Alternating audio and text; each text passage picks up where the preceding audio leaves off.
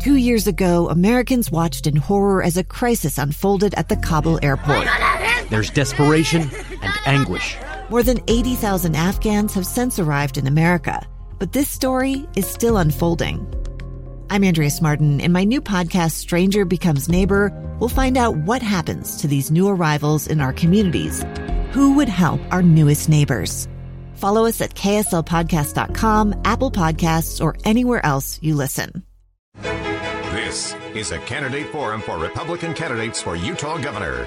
In-depth conversations with Boyd Matheson, host of K S L's Inside Sources, and Miles Hansen, president and C E O of Utah's World Trade Center, on K S L News Radio.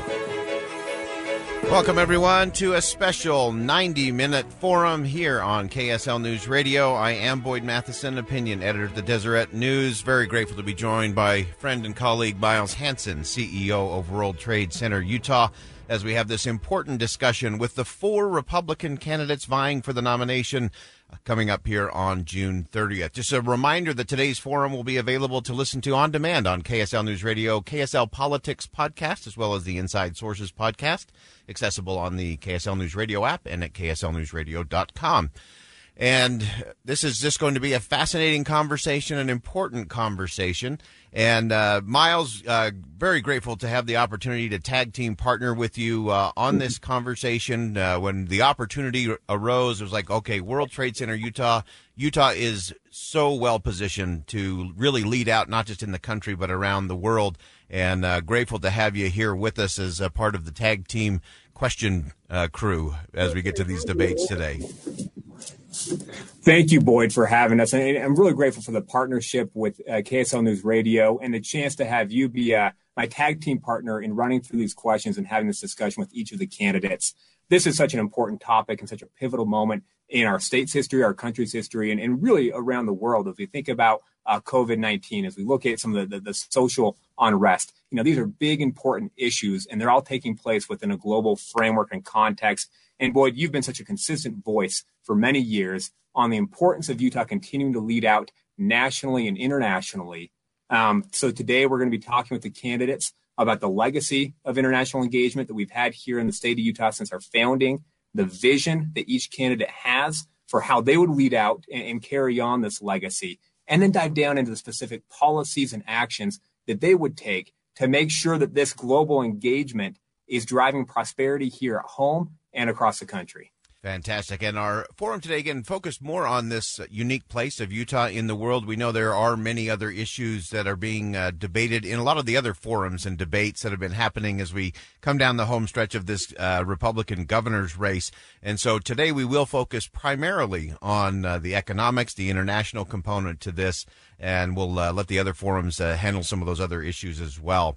All right, we're going to get right at it then. Uh, our uh, first candidate to join us today, and we did agree that we would do introductions and then uh, use first names after that. So we will welcome the Lieutenant Governor uh, to the state of Utah, Spencer Cox. Spencer, thanks for joining us today. Boyd and Miles, it's always great to be with you. Thank you for putting this on. All right, we're going to get right at it, uh, and we're going to do this deep dive uh, style today. So uh, I will uh, lob the first question, and we'll we'll get underway. Uh, so, Spencer, Utah has a, a, a rich history, long heritage as it relates to being a, a force for good, uh, not just in the state, in the West, not just in the nation, but around the world. Uh, we've got this amazing free market economy, strong institutions of civil society. And so what do you think uh, that legacy is? Why is that important? And what does it mean to you uh, as a possible governor uh, to carry that legacy forward during this real pivotal pivotal Uh, excuse me, pivotal time uh, in uh, in the history of the country and the world? Well, Boyd, it's it's a really important question, and thank you, and thank you to your listeners who are joining us today. Um, Utah does have an incredible legacy of of impacting not just our nation, but but our world.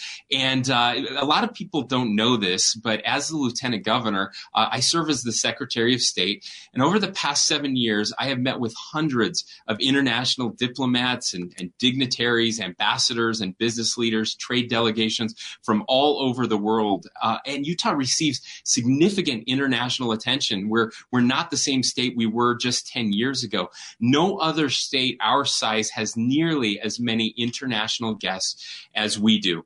We benefit from uh, from a lot of Utah stakeholders who have significant international presence. We have, of course, a, a major international religion headquartered here in Utah. Um, we hosted the two thousand two Winter Olympics. Uh, in two thousand nineteen, just last year, we hosted the U N Civil Society Conference. Uh, several of our universities uh, have international reach and, and a physical pre- presence elsewhere. And, uh, and of course, even our, our own Utah Jazz are the, uh, the most international team in the N B A right now.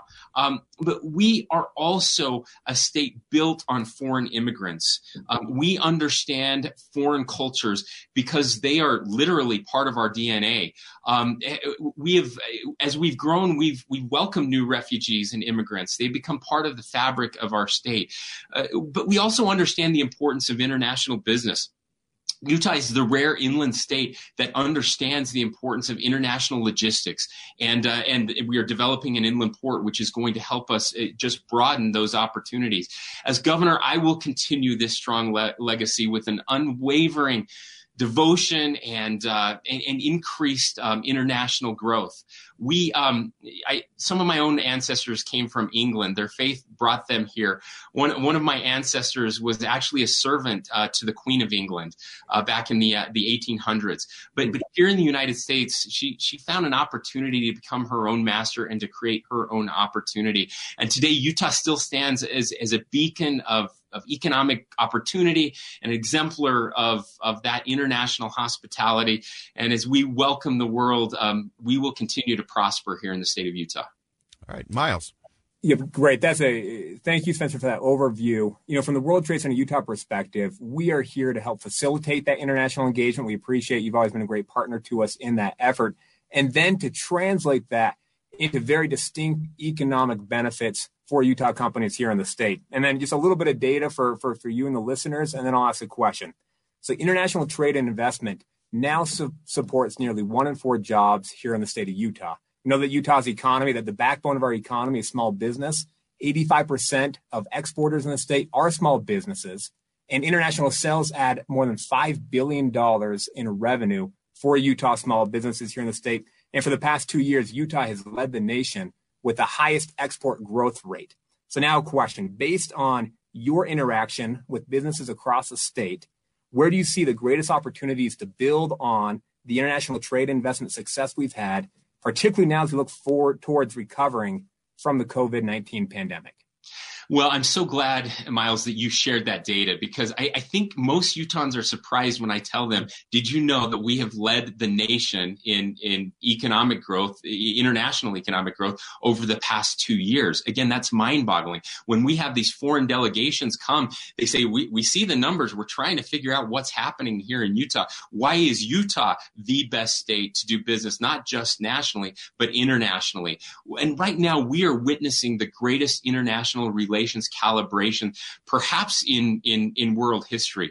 Within this, you know, this chaos that we're facing, there is an optimal way forward, uh, but our strategy must be to create international opportunities for Utah businesses.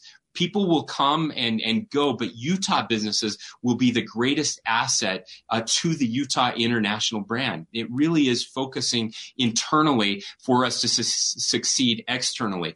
Um, and, and Utah is the best positioned state to take advantage coming out of this crisis. We know, um, we know again, what businesses are part of the United Kingdom brand. We know what businesses are part of the, you know, the, the Five Asian Tigers brand. Um, International dynamics post-covid nineteen, though, will separate the have from the have-nots like nothing we have ever seen. We we really have an opportunity here to lean in. We have to remember that the, the foundations of our economy here in Utah were strong pre-coronavirus, and and that matters. We led the nation in private sector job growth over the uh, over the last ten years. Um, we we have the the most diverse economy in the nation, and that's going to allow Utah to be a big winner coming out of the uh, of the coronavirus. We must help, especially manufacturers, pivot to producing those goods that have strong demand in international markets. We must focus on recruiting international businesses that will stabilize, stabilize the supply chains in Utah's critical industry. Um, this is going to be the biggest change post-pandemic, is a nationwide focus, a refocus on onshoring and uh, creating you, you know, domestic manufacturing capacity. And Utah can be in the middle of this. Um, I have been part of seeing those supply chains break down in Asia, China especially. Um, it's why I released recently uh, my Self-Reliant Utah Plan. It's a seven-step plan that outlines the key areas our state needs to focus on to become more resilient, stable, and pro- and uh, prosperous in coming decades. Um, a quick example of this is the Merit Medical, who pivoted to start making the swabs necessary for testing, something they never would have considered making. However, the demand for these swabs remains strong and allows them to enter the market they had never considered, uh, but for which there is a significant demand. We are going to see a manufacturing renaissance post-COVID here in this country, and Utah is going to lead that movement. All right. You know, Boyd, I think it's important right there because Spencer brought up a really good example with Merit Medical. I was on a call uh, just about a week and a half ago at the White House talking about the opportunity we have to reshore uh, companies back here to the United States. And Merit Medical, the, the, the success that they've had, what they've done is something that's recognized there and across the country. And it's a great example of the way that Utah can pivot and can uh, succeed as we move forward in this this this COVID world that we're all living in. Absolutely. And uh, we're about halfway in here, Spencer. So if you're just joining us, so this is part of a special ninety-minute uh, gubernatorial forum here on K S L News Radio. I'm Boyd Matheson, joined by Miles Hansen from World Trade Center, Utah. Uh, currently in the hot seat is uh, Spencer Cox, Lieutenant Governor. And uh, so we're going to pick up the pace here just a little bit, Spencer, as we go forward, as we talk about the economic prosperity, Uh, all of the opportunities that the state has. I want to really drive it down to the, the individual level, what it means for us. And in particular, as we talk about economic prosperity, how do we ensure that our minority communities and our rural communities are part of that prosperity here in the state of Utah? Yeah, thanks, Boyd. I'll, I'll be a little quicker on these answers. Um, I know we do have limited time, but uh, four years ago, I had the opportunity to partner with the World Trade Center and to take our message out to rural communities, to share with them uh, the, the ability to open markets so that they could take advantage of this incredible success that we're seeing here as a state, but unfortunately is leaving some of them out. J- just a couple quick numbers. In, in uh, two thousand nineteen, Utah had approximately seventeen point three billion dollars in exports, but very little of that is going to rural or minority businesses. Um, the uh, the the, uh, the Business Roundtable estimates that there are more than three hundred eighty-nine thousand jobs in Utah that are supported by trade. Um, that's an increase of ten over ten percent in Utah jobs. Um, so so we're, we're seeing that, but we want to make sure everybody can participate in that. Um, we have Bailey Farms in rural Utah where they're cubing hay and selling it to uh, to Asia and the Middle East. That's one example of, of a rural company that's been able to figure this out. Let me just conclude by saying this. It, it is our big, biggest weakness, getting that out to our minority communities, multicultural communities, and rural communities. Currently, the Governor's Office of Economic Development and the World Trade Center have a combined total of one export outreach specialist. That is unacceptable. We need to have a dramatically better outreach program. Again, this isn't about bringing the world to Utah. It's about knowing Utah businesses well enough to take them to the world. We've already opened the doors to the world, but we have to understand our local economy and our local businesses and then help them make that connection. And that's why we have the World Trade Center. All right. Next question to Miles. Yep, absolutely. You know, the, the one specialist, Jim Porter, there's only one of them, but he's doing phenomenal work. We're working through great partners across the state to really do make a, a big uh, a big impact for our companies. You know, since we've, we've talked about how the economy is changing, we've talked about the the need and the opportunity to be prepared, to be self-reliant, to bring back manufacturers here to Utah as people realize that the premium of having shorter, more diversified supply chains. And yet at the same time, we're seeing an increase in protectionist sentiments. People are fearful about the global economy. Uh, people want security. And you see people talking about putting up trade barriers to try to achieve that security. Here in Utah, we all should be familiar with Smoot-Hawley and uh, protectionist trade policies that came into place in the midst of the Great Depression. It made things worse. I'd be curious to get, get your thoughts on as governor, how would you balance the need to be prepared and self-reliant while ensuring that as a state, we don't lose sight of the critical role free and open global markets have played in building so much growth and prosperity across the state for decades? Thanks, Miles. Uh, so, so important. Uh, and, and too often in politics, um, in our country today, we're always asked to, uh, we're, we're given a false choice that you either have to choose between our, our local economies and our local workers, or we have to choose free tra- free trade with other countries. Um, that, that is a false choice. It's important to note that protectionist policies have, have always b- backfired. You just mentioned one of them, while open and free trade has always led to more pos- prosperity. And, and the COVID impacts on the world economy will provide an opportunity to benefit the state if we can help Utah businesses to understand and benefit from that changing international dynamics. We we can't deviate from the, this critical foundation of free trade, but we can work with our federal partners to aggressively pr- pr- pursue and protect free trade. We we also, though, must push back on the harmful and, and predatory trade policies that some nations employ. Um, being protectionist is happening, and I think it's important to ask that question. Why are we becoming more protectionist? Well, there's two reasons. One, because other countries are not playing fairly. Um, we have to have the right set of rules, and we have to push back on those co- countries like China who are taking advantage of us, and I'm grateful that the president has been pushing back on them. But two, we also can't forget those workers who have lost their jobs because of free trade. Um, we have to make sure that we're doing everything we can to help them, to reskill them, to upskill them, to make sure that they have the ability to participate in the areas of our economy that are growing. I strongly believe that if we are incredibly thoughtful and intentional, the, the changing global dynamics will allow Utah to create a more prominent global position and correct significant trade imbalances without having having to rely on protectionist policies. Um, but, but again, it comes back to Utah businesses and how we help them prepare to become more prominent on the world stage, not the other way around. All right, we've got just a few minutes left with uh, Lieutenant Governor Spencer Cox. Uh, Spencer, uh, as you look at the uh, possibility of uh, winning this race and potentially winning uh, in November, uh, as you look to the first hundred days, uh, what do you think are the, the biggest risks facing the Utah economy? And specifically, what would you do in those first hundred days uh, to make sure that continues?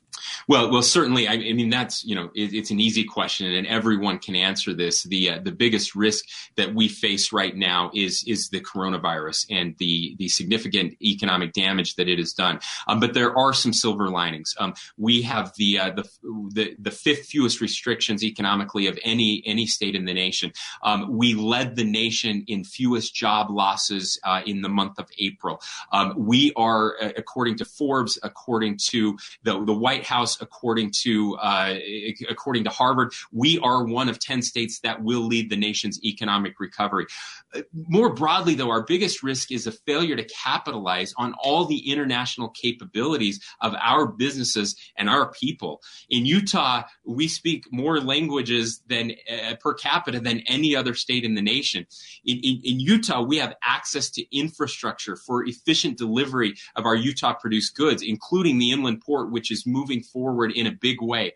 In our Utah businesses ship raw goods, uh, airplane parts, agricultural goods, uh, airbags, you know, integrated circuits, coal, healthcare, all of these things and products all over the globe. We have so many international capabilities. Our biggest risk and where we have the biggest opportunity is capitalizing on all of our international capabilities. And that's where we're going to focus in a Cox Henderson administration. All right, we've got just uh, two minutes to go. Uh, Miles, quick question, and uh, Spencer, really quick answer. Yes, Spencer, as you think about, we've covered a lot of territory here. Are there any economic or global opportunities that we haven't talked about yet that you would pursue as as governor? And you can take a step back and, and get broader beyond just the international trade and investment. Uh, cl- final thoughts from you on what other policies you'd pursue as governor? Well, again, uh, let me just summarize here. Um, it, it's about focusing on Utah businesses. We live in the most incredible state in the nation. There's a reason that we have had the best economy in the nation over the past ten years. And there is a reason that we are going to lead this nation out of this uh, economic crisis. Um, we're not yet utilizing recognizing some basic opportunities for that international growth. One quick example, my alma mater, uh, Utah State University, go Aggies, holds one of the largest international small satellite conferences every year, a conference most of you have probably never heard of. We have prominent businesses and organizations coming in from all over the world to attend. We need to do a better job of working with those businesses who may want to partner with, with these businesses but aren't even aware and, and aren't attending. I believe that the diplomacy is important, and as governor, I would use diplomatic relationships with foreign elected officials for Utah businesses. We also have not done a great job of harnessing the power that comes from inter- international business to business settings. We need to target more international trade shows, air shows, and other places where we can optimize the state's influence with those we want to attract to the state. Um, but, but let me just conclude by saying this. Um, We uh, we are so lucky to live here in the state of Utah. It is a matter of focus, but the focus needs to be inward, making sure that we are preparing our businesses for the global market. That's what I've done over the past uh, seven years, and that's what I will continue to do as governor of this great state. Thank you so much for giving me this opportunity, and uh, remember to vote Cox Henderson. All right, Lieutenant Governor Spencer Cox, thanks so much for joining us today. We'll let you uh, exit uh, stage right. And uh, appreciate your uh, time there as we uh, reset the schedule here. Uh, again, if you're just joining us on K S L News Radio, I am Boyd Matheson, opinion editor of the Deseret News. Great to be joined today by my tag team partner, Miles Hansen, C E O of World Trade Center Utah, in a special candidate forum featuring the candidates for governor uh, for the nomination of the Republican Party coming up here on June thirtieth. Ballots uh, should be hitting your mailbox. If they didn't yesterday, they should today.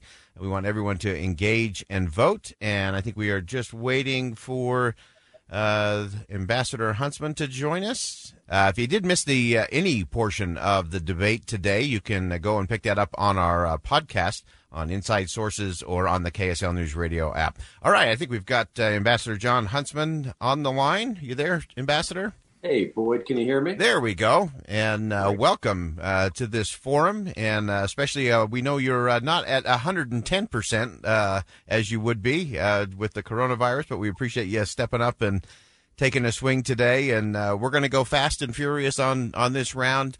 Uh, we welcome you to the, the program. Uh, Miles Hansen and I will be uh, doing the drilling, and we'll see how much ground we can cover in the next seventeen minutes. And I want to dive right into it uh, and get into... Uh, Utah has this uh, history and this rich legacy of being uh, really a, a window in and a window out to the world uh, when it comes to a free market economy and strong institutions of civil society. And uh, I want you to, to start by just sharing with us uh, your vision. Why, as governor, would it be important for you uh, to make sure we carry on that legacy uh, of pressing out uh, to the country and to the world? And what would you do uh, to make sure that in a very challenging time in world history that Utah continues to lead? Well, Boyd, thanks for having me. And Miles, it's a pleasure to be with you, my friend.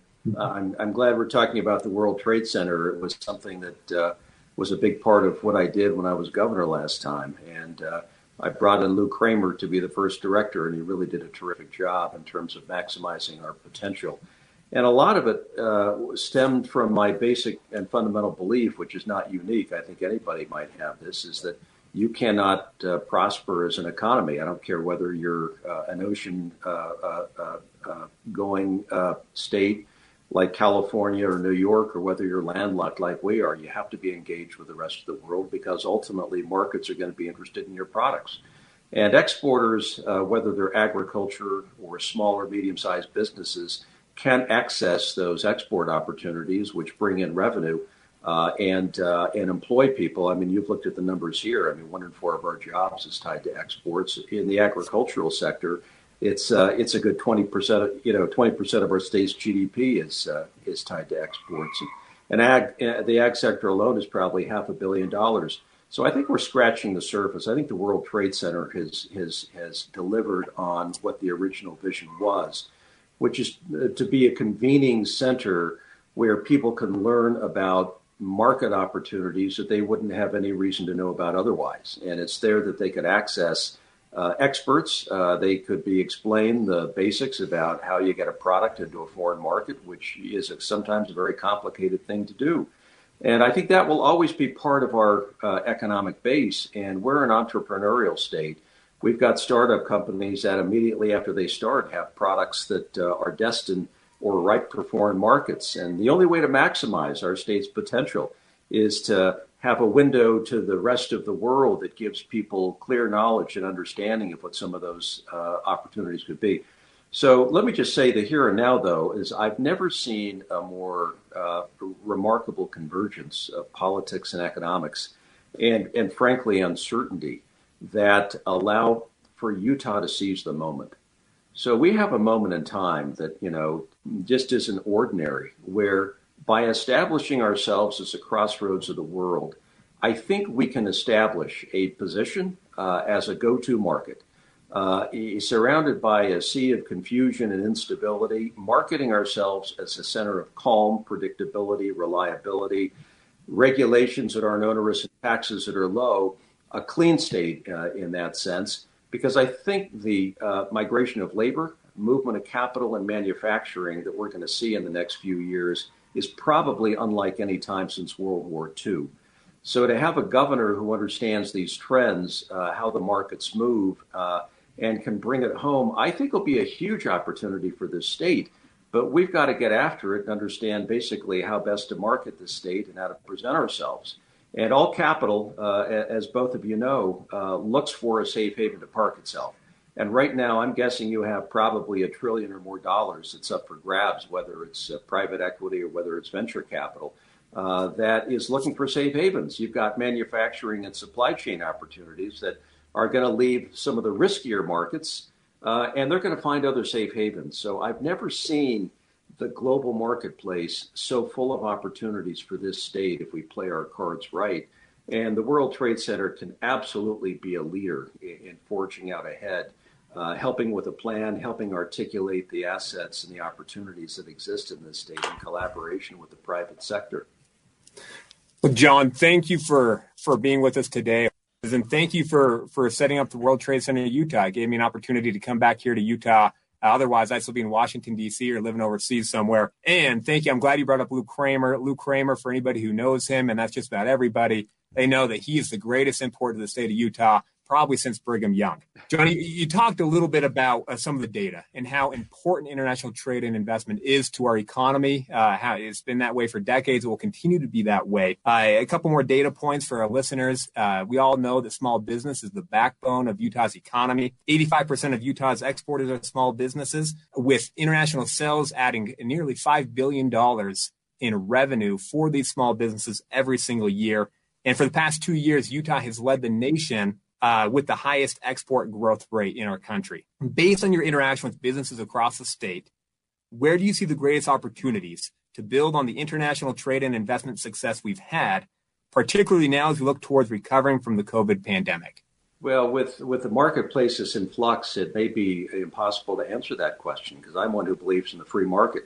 Uh, I think we have opportunities that are yet unborn. And I think over the next few years, we're, we're going to find some opportunities, new startup businesses, combined with existing manufacturers and small businesses who will have uh, a, a heyday as it relates to export opportunities. Let's remember that the marketplace is flat right now. In fact, I talked to a major manufacturing company yesterday, uh, their C E O, uh, who basically said they have not had orders from some of the major markets of the world since February. So let's remember that the global marketplace in many, uh, in many senses has been dead. Consumers are not engaged, uh, manufacturing is not occurring, and it's almost like the whole machinery of global trade will have to be restarted. It will be restarted, and when it restarts, I think we're going to find that we have uh, a whole new range of opportunities. But I think, you know, as it relates to our state, small businesses, and even those in the agricultural sector, I was talking to a dairy farmer uh, uh, just uh, a couple of weeks ago, um, And uh, and he said, you know, we're finding really interesting export opportunities in all of all places, Southeast Asia. And I said, well, why is that? And he said, because we make a value added uh, product that is so unique and so well liked by foreign consumers. And I thought, well, I've heard that story a hundred times in this state. We can make niche products that are unlike any other, whether it's in agriculture, whether it's in technology. And uh consumer markets love American products. I mean, that's just a, a, a fundamental reality. And value-added components uh, and products for large uh, and growing middle classes. So if you just stop to assume that, you know, the largest consuming middle classes in the world uh, are now in China and India, where they've got middle classes with disposable income that are pushing, uh, you know, three to four hundred million people. Uh, and these markets are, have been turned off temporarily, at least they've been slowed down, but they're going to be up and running again. And I think we have a huge opportunity to capture some of these higher value added markets for agriculture and for niche products and for technology and anything else. What, one of my concerns is, so I, I have a plan to, to double our state's G D P over the next ten years. One of my concerns longer term, if we're going to make ourselves a crossroads of the world, we're not making any big products here, the stuff that really makes the economy function. I, I mean, we don't we don't build airplanes, we don't build cars. You know, uh, they're uh, uh, downstream petrochemical manufacturing. A lot of it can't be done here, but with an inland port, it can. That's that's a game changer. So as we look to the future, you know, a lot of what we talk about in terms of today's opportunities cannot be answered today, but five and ten years from now, which is the horizon that we should be looking at, we could be an export dynamo that we're not even envisioning today, making products that have moved from other states and even other countries to the safe haven of a state uh, that is great for uh, employees and workers with higher wage compensation and great for our economic base. Uh, and if we're going to double our state's G D P, I've looked at three specific industries that will allow us to do that, that are going to be critical to America's future, and I, and I want to be part of that because someone's going to benefit, and, and and those are biotechnology and health sciences, which is a global business. The other is finance, which is a huge global business. You know, why did Charlotte capture the marketplace out of nowhere? I mean, nobody imagined Charlotte, North Carolina would ever be a finance center of the world, but it is. I want to do that. You know, if we can host Goldman Sachs uh, and host them very well, that's a small beginning to an ecosystem that should be, you know, a hundred billion dollar ecosystem. Uh, and uh, and uh, and then the third is defense. So we have a state that's tailor made for cyber, for the next generation of drones, for next generation warfare and weapon systems. We've got a whole one fifth of our western part of the state that's totally for R and D. And we're kind of scratching the surface. You know, I, I want to call, uh, you know, My, my friends and, you know, Marilyn Hewson at Lockheed Martin uh, and David Calhoun, the new C E O at Boeing, and say, you know, why is it that we can't make airplanes here? Why is it that other landlocked states are getting the opportunity and, and we're not? So uh, just looking at our future and the possibilities, I get really, really excited because these aren't ordinary times, extraordinary times, and we should be seizing the moment as a crossroads of the world. All right, uh, we're uh, got about eight minutes to go. If you're just joining us here on K S L News Radio, I'm Boyd Matheson, host of Inside Sources, and Miles Hansen from the World Trade Center, Utah. We're currently uh, with John Huntsman uh, talking about uh, his vision for Utah and the economy. And John, the next uh, question I wanted to throw to you as we kind of pick up the pace in this uh, back half of the uh, question forum, uh, we we talk a lot about the economic prosperity. And we really want that uh, from our governor to lead for all Utahns, for minority communities, multicultural communities, and our rural communities. So as as governor, what would a Huntsman administration do to ensure that everyone is being part of this, uh, as you say, crossroads to the world? Uh, and how do we make sure everyone's participating and benefiting? Well, that, that's that's pretty simple. Let's, let's have a marketplace that works for everybody. Let's not have crony capitalism. Let's have a marketplace that is clean and competitive when it comes to taxes. That's why I worked so hard on tax reform when I was last governor. We still have the same tax system we did, you know, when I was governor. It, you know, we delivered the first flat tax in the country. And it's it's a competitive code, but it does still need to be worked on.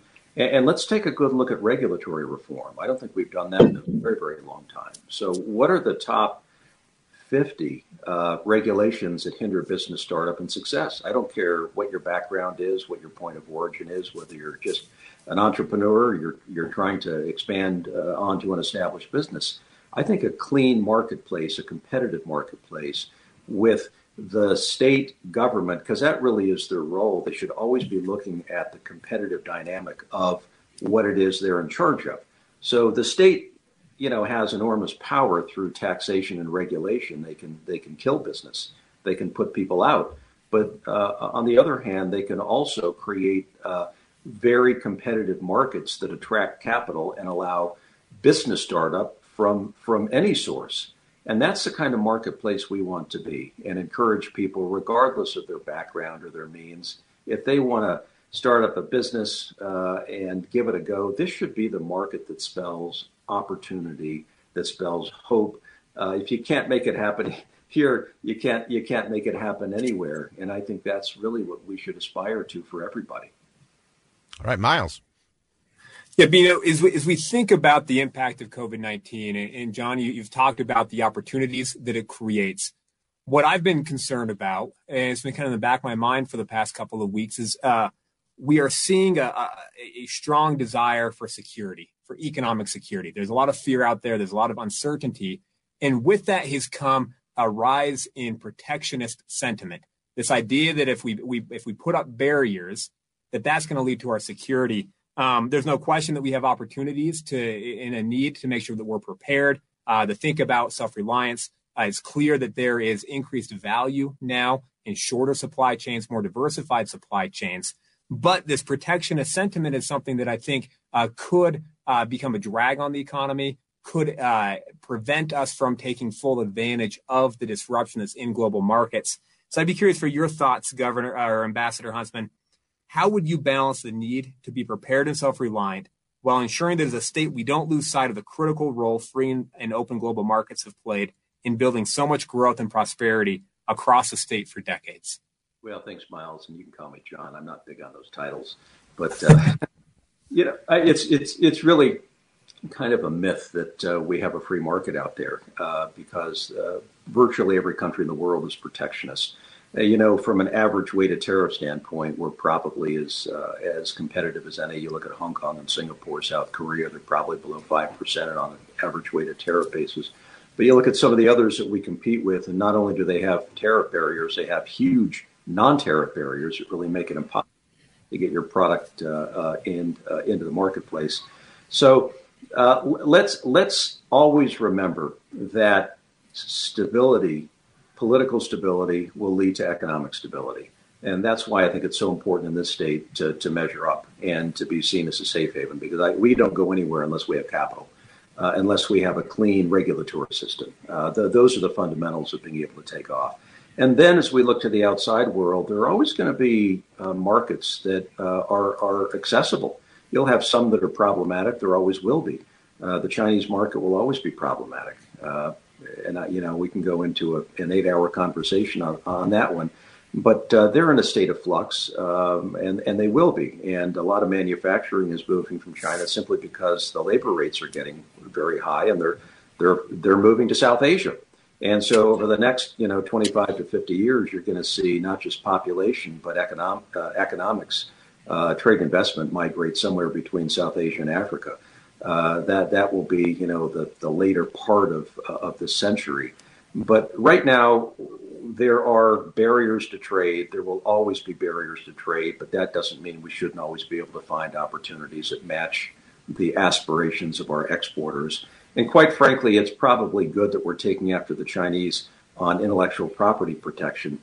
I, I co-chaired the National Commission on Intellectual Property Theft with uh, with Admiral Denny Blair, who was uh, our former Director of National Intelligence. We spent a year on the report, and it right now is the template that uh, that uh, the Trump administration is using to take after China in terms of the tools we have to to stop their rampant theft of property, which uh, probably measures up to three hundred billion dollars per year in lost output and innovation. Uh, Uh, out of our hides in the United States. So it's a big deal, and it's about time that somebody take after them, uh, and we're doing that. But these things are going to go on, and the trade friction will always exist. But, you know, much of the marketplace is going to be open, and that's what I love about international trade is we can always find opportunities to match our aspirations. All right, uh, we've got just uh, one minute to go, so quick answer here, uh, final question, uh, and that is we, we have a lot of uh, risks, obviously, uh, to maintain our economic prosperity.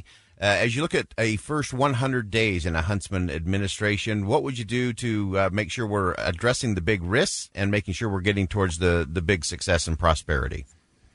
So the big risk is always going to say, you know, uh, if capital isn't coming here, uh, then we need to know why. And it's exactly what I did as governor before. So capital is a coward. It will always flee risk and find a safe haven.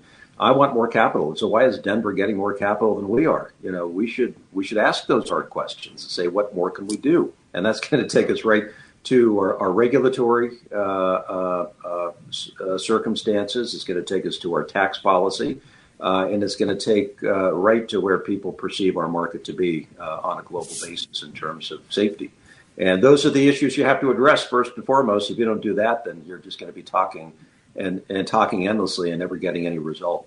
All right. John Huntsman, former ambassador from the U S to Russia and China, candidate for the Republican nominee for governor here in the state of Utah. Thanks so much for joining us today, sir. And uh, we appreciate your time. Thank you. All right. Uh, again, if you're just joining us, it's a ninety-minute uh, special uh, gubernatorial forum today brought to you by K S L, Inside Sources, and World Trade Center Utah, my tag team partner, Miles Hansen. And uh, we just heard from the former governor, former ambassador John Huntsman, and his view of the economics and uh, Utah's unique place in the world. And I believe now we uh, have former Speaker of the House, Greg Hughes, uh, is uh, next into the hot seat. Mister Speaker, welcome to the program. Hello. It's Greg. You can call me Greg. Citizen right. Greg. Citizen Greg. All right. We're going to get right at it. The uh, shot clock is, yes. is is set for seventeen minutes, and we're going to try to move through as much as we can uh, here. Uh, we, we've been talking a lot about uh, Utah's unique place in the world, uh, the history of the state as one that is not content to just be here, but reaches out as an example to the nation and to the world in so many things. Uh, as governor, what's your role in terms of continuing that legacy? What does it mean to carry that uh, legacy of a, a world vision on there? Uh, and what do you think the opportunities are in terms of this unique, challenging time that we live in? Well, thanks for having me on the program. And uh, we've got a great uh, advocate in Miles Hansen. I've enjoyed traveling internationally with him when I was Speaker of the House and, and working on these very issues. And we've got a great champion in him. He's truly a leader. We're lucky to have him in the state of Utah. This is what we are. We're the we're a pioneering state. And when I say pioneering, uh, not just from around the United States, but from all over the world. That's the that's the history and heritage of our state. Uh, you add from uh, from that the, high, the the being a pioneering state, the fact that we have children in dual language immersion uh, classes. You've got um, let me see, let me look. Uh, we got what almost sixty thousand kids that are uh, that are going and learning du- new languages, and they're not just learning the language. They're learning curriculum in those languages. And those languages, they're uh, Spanish, Chinese, French, Portuguese. These kids, I've been to the assemblies. When these children are at, uh, presenting to their parents and their grandparents, I'm sitting there as a lawmaker. I don't understand a word these kids are saying. But the grins on the faces of these parents, grandparents, family members, uh, you couldn't make, you couldn't see more proud family, because we know the world is flat. We know that the global supply chain is getting stronger. And I know what's in the minds of these families. They see these children with an economic advantage, a way to pursue language skills, not only uh, their life as the world gets smaller, but also economic opportunities. And I don't, if you look at our numbers of students learning uh, dual language immersion courses the way we are, where they're college ready by the time before they get to high school, uh, that puts us at a competitive advantage uh, that no other state can touch. We have by not just by Uh, per capita as a smaller state, by raw number of students, we have far more students uh, than any other state. So you take that, you take a pioneering state, you take the dual immersion, and then you take our the predominant faith, where we have people that go all over this world and learn new cultures and, and experience and meet new people, bringing back that perspective to the state. Uh, I, I don't know a state that could be more prepared uh, for a global supply chain and for economic development uh, internationally. And I'm proud as governor, I'd be proud to lead that Uh, this state and all it's done up till now, and make sure we continue it forward. All right, over to Miles. Greg, great to see you on screen. You know, I, I think the listeners would would appreciate this. You know, when we were traveling internationally, we went into a suit shop, and I'll tell you, I've never seen somebody that's more effective at negotiating a price of her suit than okay. than Greg is. Uh, I've got a couple of great priced, good looking suits. Uh, thanks to you, Greg. So I appreciate it. Appreciate that, helping all of us uh, look good. And for your leadership on, on that trip. Right now. So, Greg, a little bit of data, and then I'll ask a question. So international trade and investment supports nearly one in four jobs here in the state of Utah. We know that the backbone of Utah's economy is small business, and eighty-five percent of exporters here in the state are small businesses, and international sales add nearly five billion dollars in revenue for these small businesses. Over the past couple of years, Utah has led the country with the highest export growth rate.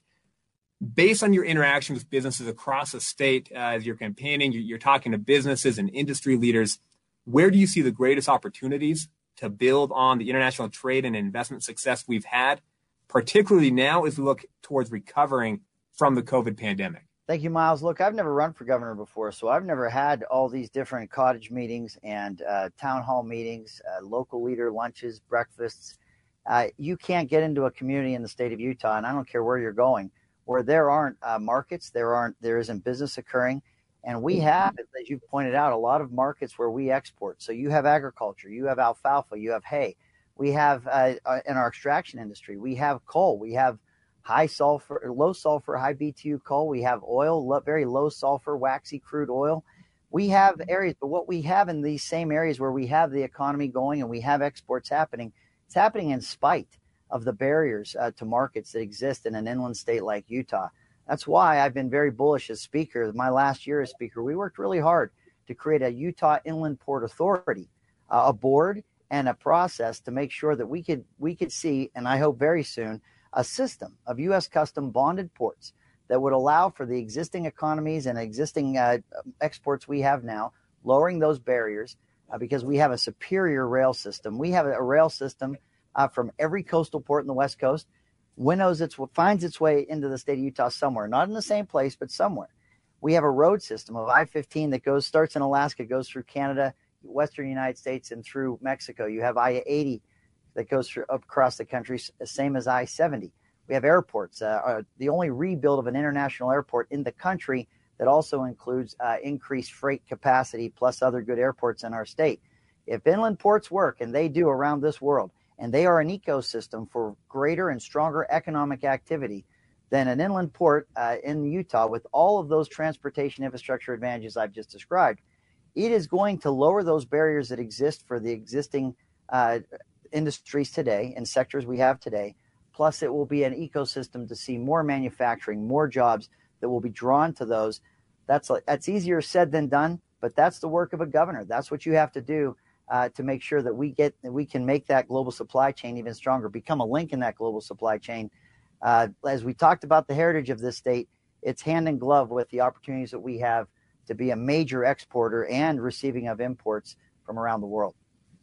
If you're just joining us, uh, this is a special candidate forum. Uh, the G O P candidates for the uh, Republican uh, nominee for governor uh, right here on K S L News Radio. Boyd Matheson here along with Miles Hansen from World Trade Center, Utah, asking the questions. Uh, we currently have Greg Hughes in the hot seat. And, uh, Greg, as we talk about prosperity, a lot of the unrest we see uh, around the country in particular, there there seems to always be this haves and have-nots. As we talk about prosperity here in the state of Utah, how do we ensure that our minority, our multicultural, and our rural communities uh, are all part of a prosperous future in the state?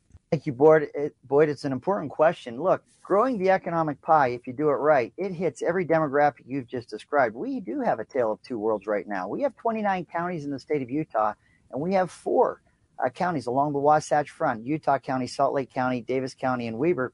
We have shoehorned in, it's, it's uh, you know, infrastructure, water, railroads, but population, eighty percent of Utah's population lives in just four counties in this valley. It's a mountainous valley of one hundred thirty miles. It's it's packed up. It's it's pretty crowded. Congestion failure. Cost of living's high. You have tw- at least twenty-two counties that have never seen a day of economic growth. This this uh, spans the different demographics, uh, different Utahns of all different walks of life. If you grow this economic pie and you and you we're able to do the things I've described, where you have a U S custom bonded port, bringing infrastructures throughout the rest of the state. We connect these rail spurs in a very efficient way. We bring water. Uh, you need water to grow, and we have water, but we need stronger water infrastructure. When you bring the roads and you widen these roads and let commerce occur on these roads outside of just four counties, bringing that investment as a state to counties that have never seen it before, you are reaching uh, the pop. You're reaching Utahns from all walks of life. That rising tide lifts all ships, and that's how you see uh, economic prosperity and opportunity for all of Utahns. And I'm telling you, this won't work if we're not doing it that way. You can't keep shoehorning it all into four counties only. Uh, this is the play for the state of Utah going forward. And there is no stronger play for the rest of this state to see the whole state grow and have those economic opportunities than through becoming a link in the global supply chain. Where it's just waiting for us. The state's been talking about this since nineteen seventy-eight uh, in terms of uh, inland port, a system of ports. How do we do it? It's time to it's time to get that uh, comp. All right, Miles, next question. You know, Greg, let's talk a little bit about the impact of COVID nineteen on global markets. Uh, there's no question that we're seeing a, a premium on shorter supply chains, more diversified supply chains, which creates opportunities here in Utah to build our manu- manufacturing base, to, to, to bring companies from overseas back here to the state of Utah. There's been a, a we've been uh, shown that we need to be prepared. We need to be in a position to be self-reliant. At the same time, something that's been, been nagging on, on my mind Uh, for the past couple of weeks is we're seeing a rise in protectionist sentiment. We're seeing more popular support for putting up trade barriers, whether it's tariffs or, or limiting uh, foreign investment. And that uh, inevitably increased costs for producers. It increased costs for consumers. It creates a drag on our economy. And so my question is this, as governor, how would you balance the need to be prepared and self-reliant while ensuring that as a state, we don't lose sight of the critical role free and open global markets have played in building so much growth and prosperity across the state for decades? Thank you, Miles. Look, I look to this president and what he's brought since the day he was elected and his understanding of our trade and our trade relationships. Look, NAFTA, uh, back in the day, I probably was on Al Gore's side instead of Ross Perot's, thinking that NAFTA would be a great, uh, great advantage. six hundred eighty thousand jobs were outsourced uh, in the United States, and that's a number from nineteen ninety-four to two thousand ten. Not including this last decade. eighty percent of those were manufacturing jobs. T P P, uh, going out Trans-Pacific Partnership, we uh, we saw more outsourcing of jobs happen there. Uh, our trade deficits have been growing. Uh, if you look at the phase one agreement with President Trump, our administration, and China, this is the way to do it. This phase one said, look, life's got to be a two-way street. You got four hundred million in your in your middle class. It's buying power. We want to be able to uh, meet, meet your markets or reach your markets. You lower your tariffs. You can't have high tariffs for the United States and then enjoy no tariffs at all as you come into our our country. We're going to do it the same way. What you see in the phase one agreement is you've seen uh, the lowering of tariffs by China for our goods coming across uh, the country. You've seen the uh, some duties that have become exempt. It's just a phase one. There's much more work to be done. But when you see that, you're and also a commitment from China to really be committed to buying the, you know, the things that we produce here in the United States. We, in turn, lowered some of those tariffs that the president had raised because it, life was not a two-way street. I love the way the president's looking at trade partners saying we're going to have to do this in a way uh, where, where you, you treat people the way you want to be treated. I don't know that NAFTA, T P P did that. I do know that phase one with China is working towards that. Look, what's interesting about Utah, when you look at those opportunities, we have not seen uh, trade increase in the state of Utah with China, as we've seen uh, growing by two hundred plus percent around the country.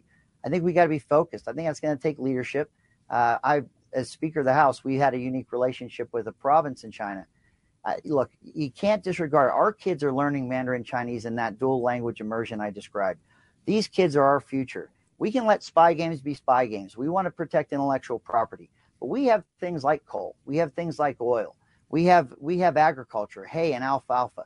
We have partnerships that we could create and strengthen right now that really aren't uh, realizing its potential. And so I love how the president has stared at these trade agreements. We've walked away from some that were fun, fundamentally not fair. It wasn't fair trade. And he's exploring and really pushing China to, to be uh, fair in its trade relationships, but Utah should be taking greater advantage of that right now. All right, next question. We've got about uh, four and a half minutes to go here, and uh, we're looking at some of the challenges, obviously, that face the state of Utah economically and the opportunities as well. So uh, I want you to project forward, Greg, and look at the, the first hundred days of a Hughes administration. Uh, tell us, what are the biggest risks facing the Utah economy, and what would you do specifically? What actions would you take in those first hundred days? Well, look, we got to get this. We got to give this economy in Utah even a chance to, to get on its feet again. We're in this color code right now where we're restricting assembly of you know people, the right to assemble, how many people can be in the same room. We're still trying to trickle out uh, this economy. You cannot burn down the village to save the village. We have to let people get back to work. You can't even open your schools if you're not back to work. We live in difficult times. We have a virus that's uh, that's here. It's taught us. We don't have the time to talk about it, but that self-reliance that we need to have Um, it's not protectionism, or you can use the word protectionism, but we have the opportunity to create a lot of lot more manufacturing through these uh, inland ports. But we have to be self-reliant. We don't want the supply chain uh, to be interrupted or wait for things to come from abroad. If those supply chains are interrupted like a virus, uh, we need to be able to make those things right now. First hour, first day on, on the job, we have to have this economy back and running. We have to be able to uh, attract. If there's manufacturing that needs to come back to this, this country so that we can be self-reliant and we can send good things overseas, the state of Utah is the place it can happen better than any other place in the country. And look, we have I have a track record for it.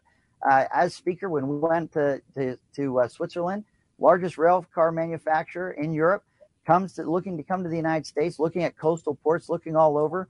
We showed them that there were great advantages in coming to the state of Utah. We brought GoEd, Governor's Office of Economic Development, with us. We brought higher ed to show that we could train workforce. three hundred seventy, almost four hundred jobs are here now after they've domiciled here in, in Utah in just three years. Millions of dollars of suppliers and new supplies happening, more companies coming in.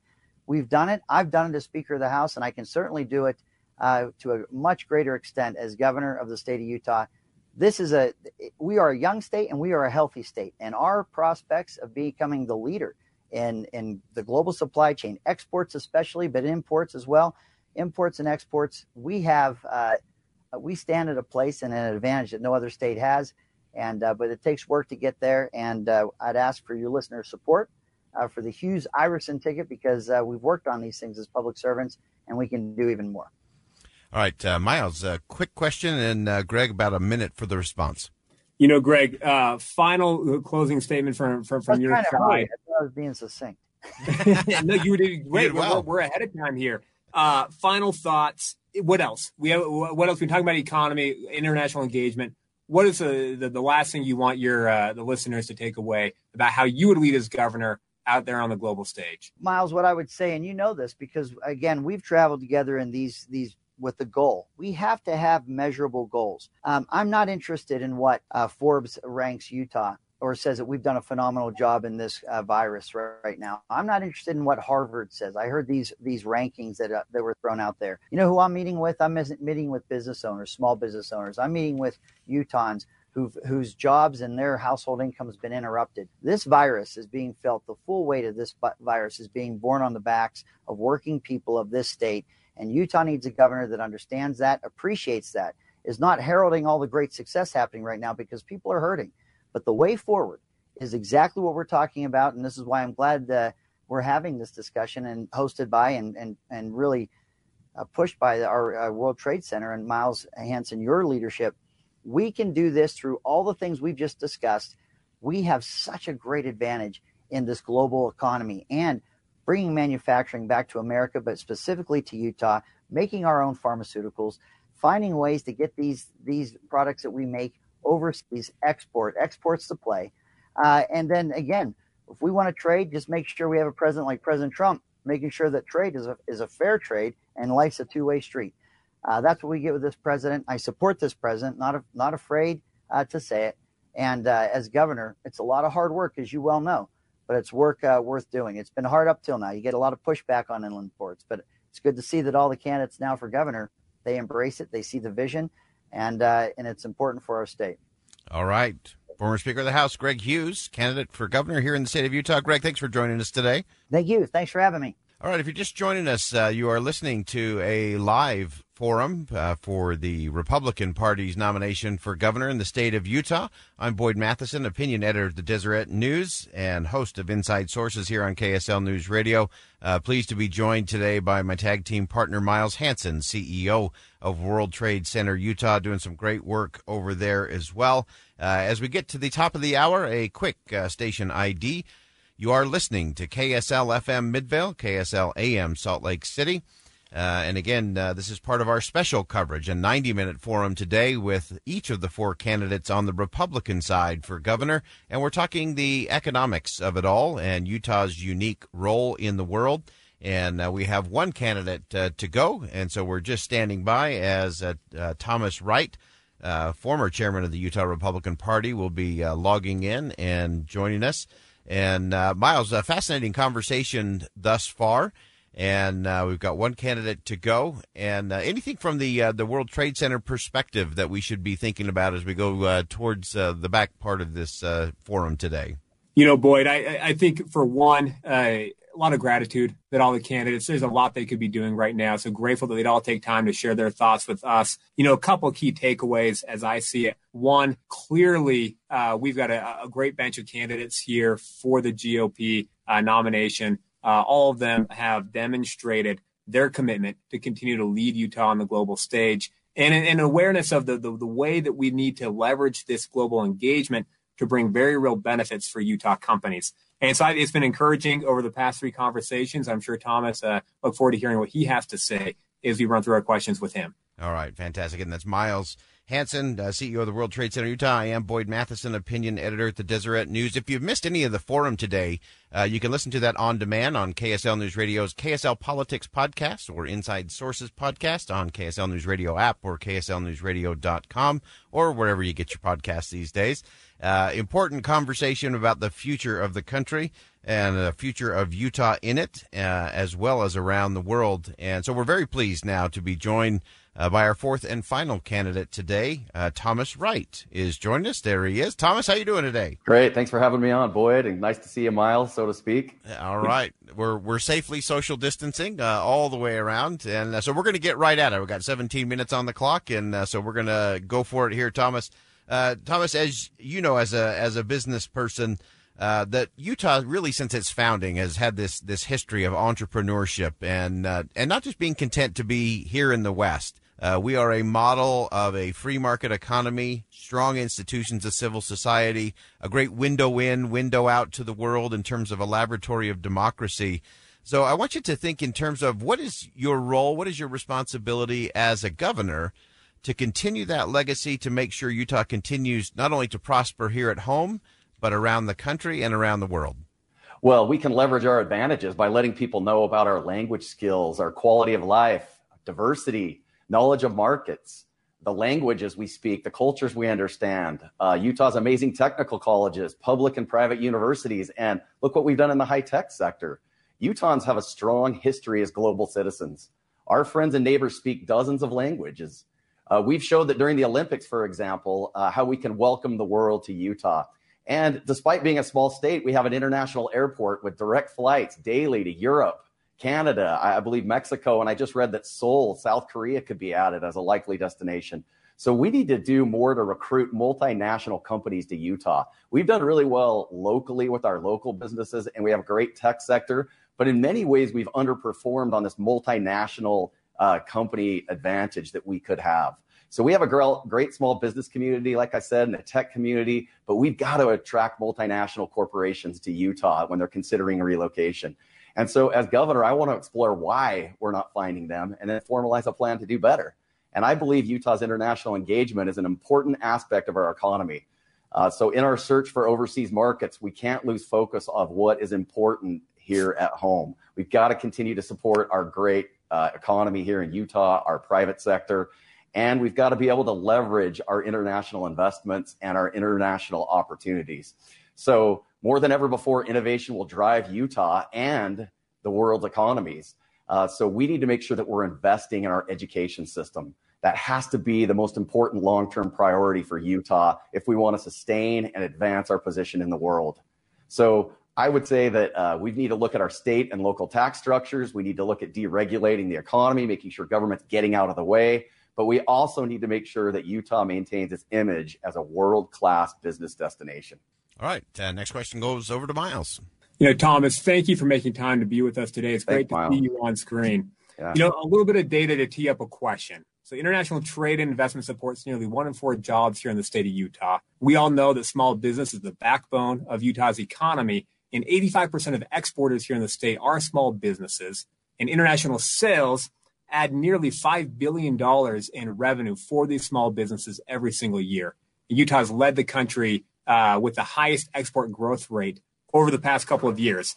And so based on your interaction with businesses across the state, as you're out there campaigning, meeting with people, understanding their needs and, and the, the opportunities we have here uh, in our state, where do you see the greatest opportunities, either from businesses or from an industry perspective, to build on the international trade and investment success we've had, particularly now as we look towards recovering from the COVID nineteen pandemic.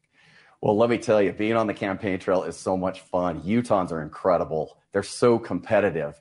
And we know that we're when we are on a level playing field in Utah, we can compete with anyone. We're not afraid of competition, and we're naturally open and trusting of other peoples and cultures. So we need to do more to promote Utah and its businesses globally. We have great tech, biotech, defense.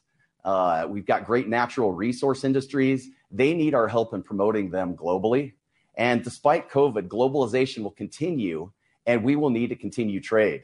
There are great opportunities, for example, in Central America and South America for the medical devices that we're producing and other technologies we have. We have to build on our successes globally with our biomed and tech, uh, defense, and medical fields. The pandemic has really taught us one thing, and that's something we probably should have learned a long time ago. And that is reliance on a hostile country for critical raw materials and products is a recipe for disaster. Price gouging and limited and non-existent supplies of products and logistical challenges has plagued the U S response to the pandemic, and it's happened to us here in Utah. So this isn't just limited to the current health crisis. Our reliance on hostile or unreliable countries to provide key strategic materials threatens our long-term military operational status and limits our ability to produce highly advanced products. So we need to make sure that we encourage additional investment in our state. Utah is uniquely positioned to address the healthcare supply issues with a world-class biomed, pharma, and device manufacturing company community. And we need to make sure also, as we're, I was reminded of this in Richfield last night, we need to make sure that our mining sector is well-positioned to support the domestic supply of key metals and minerals, and that includes copper, magnesium, and beryllium. All right, thank you. Uh, there's a lot of unrest, obviously, in the in the country, and some here, even in the state of Utah. Uh, much of it uh, gets down to this sort of haves and the have-nots uh, in in many instances. As we look to the future, as we look to the economy, as we look to Utah prospering, how do we make sure we we get past the haves and the have-nots? How do we make sure that our minority communities, our multi multicultural communities, and especially our rural communities, that they are part of that success and part of that prosperity? What would you do as governor? Well, we need to make sure we help our minority communities not only start businesses and own businesses, but we need to make sure that they are succeeding. And we do a great job of welcoming people to the world, and we should do nothing less than for them when it comes to economic opportunities. We need to make sure that we're we're looking at that and that we're paying attention to that. That's really important. When it comes to rural communities, let me tell you, they have been ignored for so long in rural Utah. It's one of the hardest things I've seen on the campaign trail. Uh, we need to we need to prioritize rural Utah and recognize that a graduating senior in Price or Richfield or Kanab or Tremonton is no less capable than someone in Salt Lake City. They just need opportunity in rural Utah. In today's interconnected society, business can be done anywhere. We need to get them broadband and mentoring so we can create new economic hotspots in rural Utah. There's so much opportunity there. We've talked about rural Utah for years, but the challenge in getting supplies to and from this area adds costs for businesses. That's why the inland port and satellite ports around the state could really help. That, with other incentives, tax rates and tax credits, and creating opportunity zones in rural Utah to level the playing field will really help. And I want to focus on all of those areas the first one hundred days I'm governor and have a rural economic diversification plan, always working with local leaders to make sure we have the education and the infrastructure and the training. Uh, Utah, we have to invest in our public and higher education system. I think that is so critical. And I said it in the previous answer, and I want to say it again. We've got to bridge the distance between urban and rural in Utah. And you do that by investing in infrastructure so that all students have a level playing field to compete in the global economy. All right, if you're just joining us, special forum here on Inside Sources today on K S L News Radio. I'm Boyd Matheson, opinion editor at the Deseret News, joined by Miles Hansen, C E O of World Trade Center Utah. We've been interviewing each of the four candidates for governor here in the state of Utah on the Republican side. And uh, Miles, uh, the next question for Thomas Wright goes to you.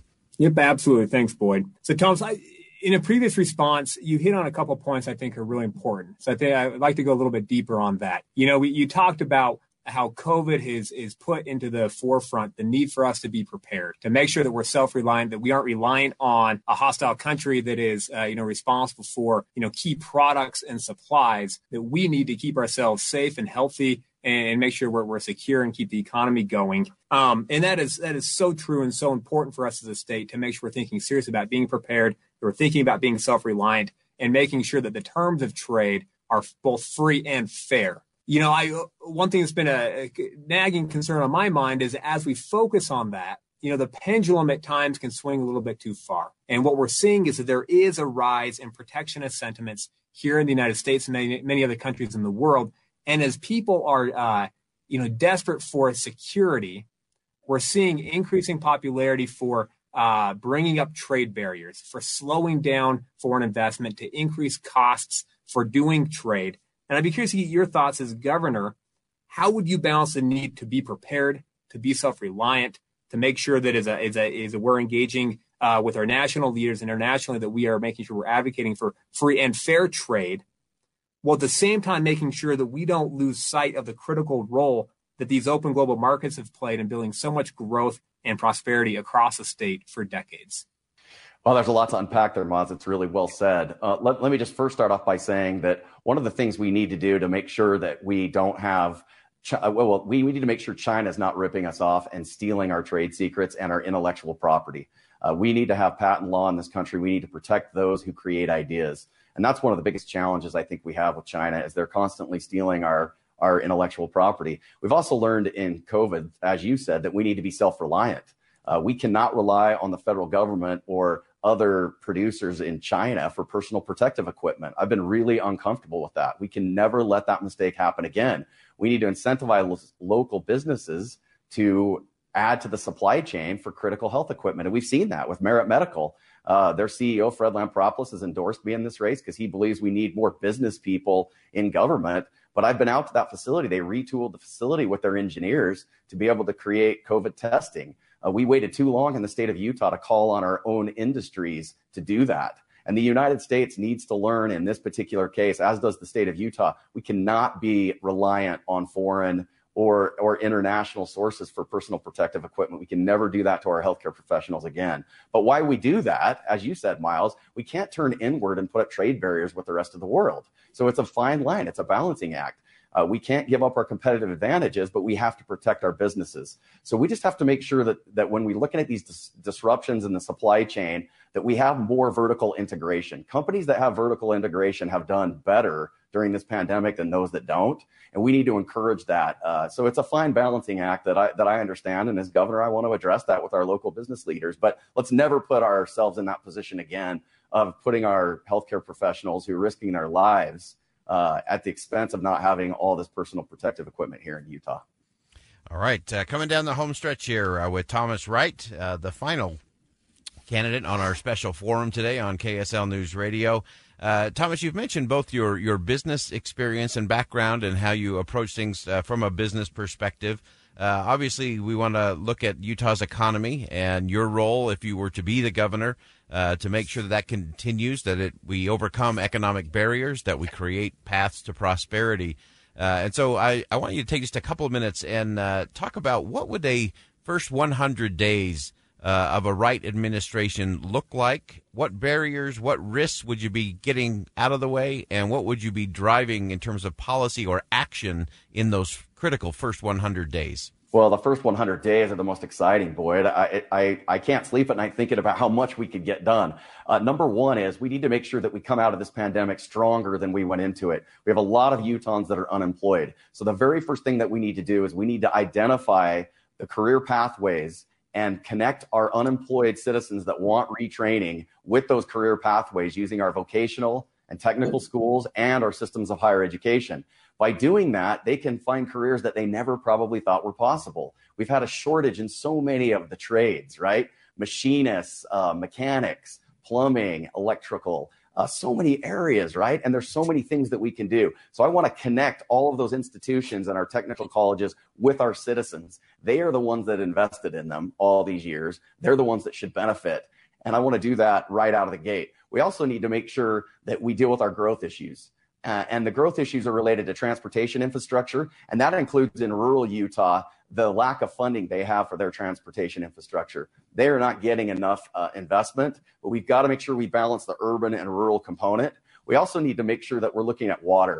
Water is a long-term challenge for the state of Utah, and in the first one hundred days, I want to start to put a plan together to make sure that we are using our water resources effectively. We're conserving water, but we're not losing claim to our water rights as the water flows beyond our borders.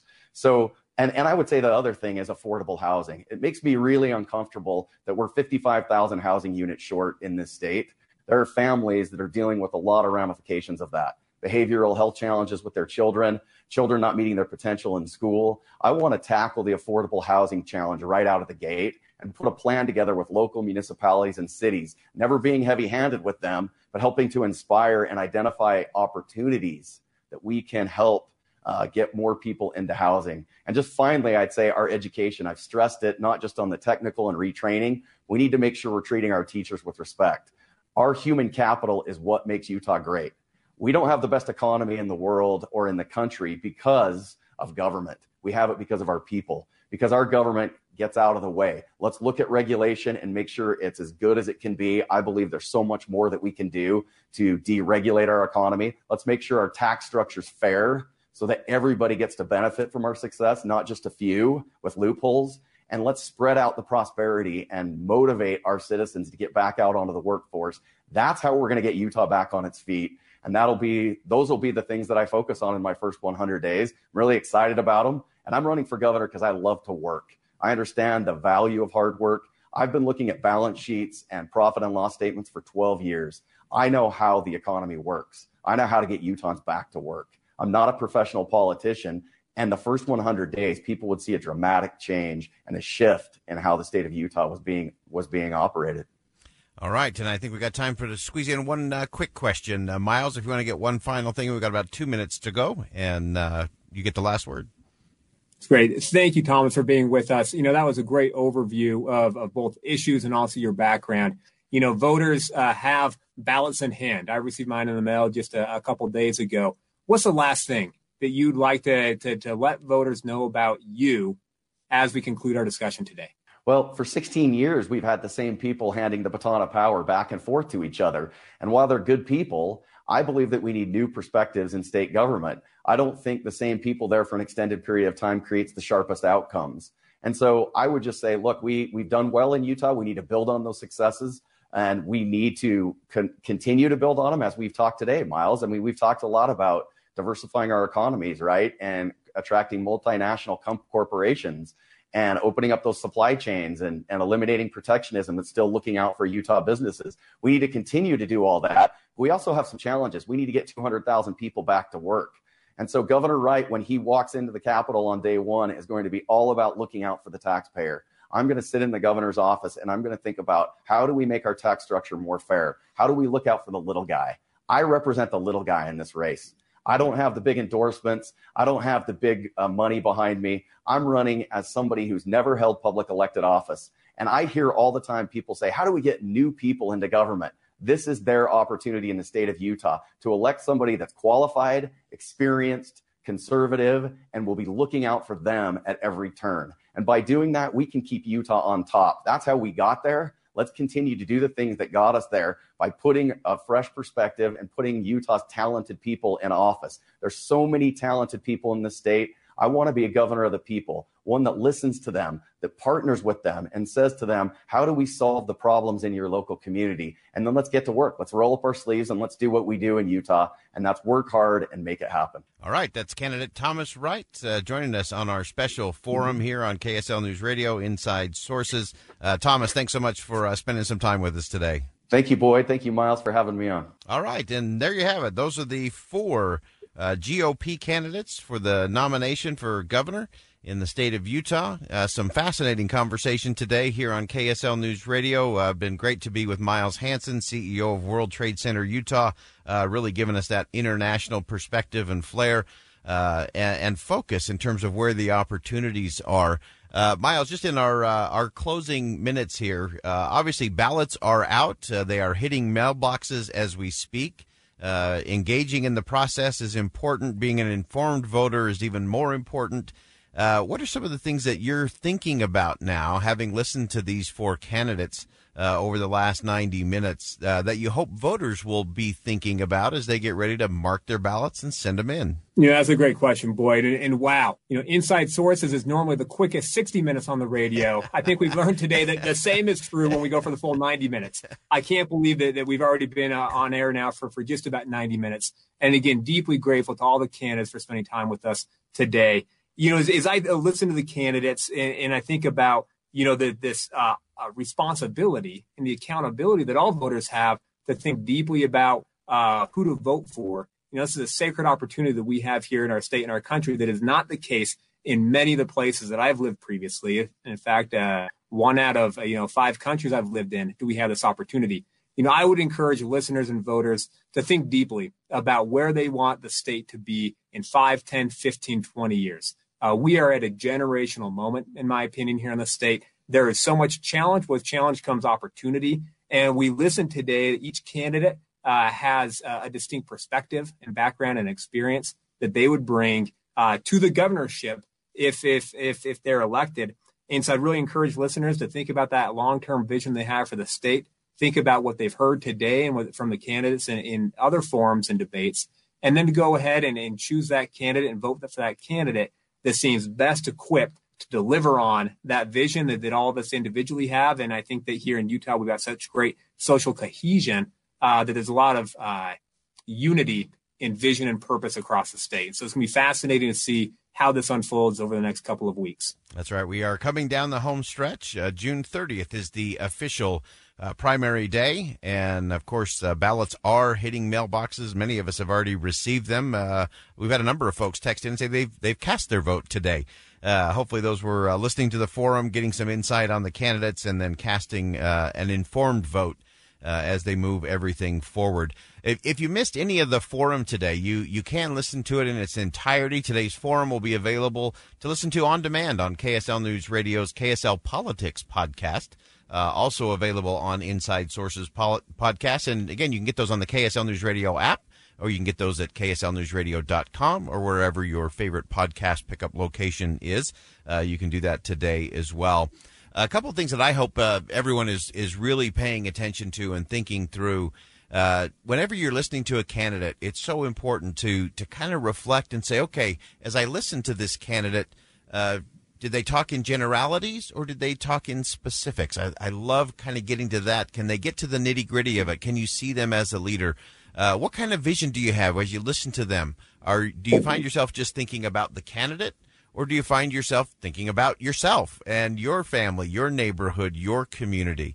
Uh, those are all really important things to look at. Uh, vision matters. Leadership is going to be so important uh, in this state. Uh, moving into the next decade, which is what we should be looking at. Uh, we have a unique opportunity to really lead out.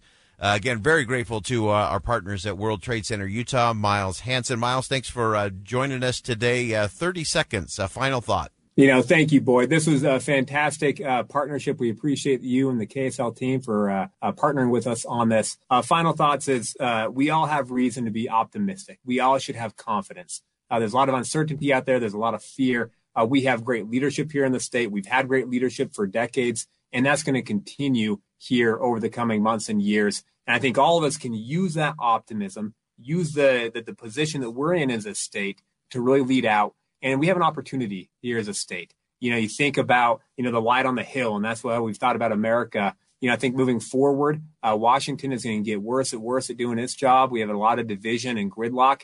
Uh, that puts a premium on states, and there's an opportunity for us here as a state to really lead out. And through our international engagement, it's an opportunity for us to, to make our candlestick a little bit taller so that light can shine a little bit brighter. And the leadership that we choose is so important to lead us out in that effort. And so this is a, a very consequential uh, election and a, a primary, and really encourage people to think deeply about that, uh, about that, and then make sure they go out and vote, and so that their voice can be heard and they can participate in this very important process. All right. Fantastic. Miles Hansen, C E O of World Trade Center Utah, special gubernatorial candidate forum today here on a ninety minute edition of Inside Sources. I am Boyd Matheson, opinion editor at the Deseret News. It has been wonderful to be with you. Uh, and as on all days, vote, And then make sure you go out into the world and see something that inspires, say something that uplifts, and do something that makes a difference. Stay with us here on K S L News Radio. It's the story of an American held in a dark Venezuelan prison. Then all of a sudden they all kind of lined up. They pointed their guns at me. And this is the point where I thought, I'm going to die today. I'm Becky Bruce. I spent a year working on Hope in Darkness, which now has more than two million downloads. Find it on K S L podcast dot com or wherever you listen to podcasts.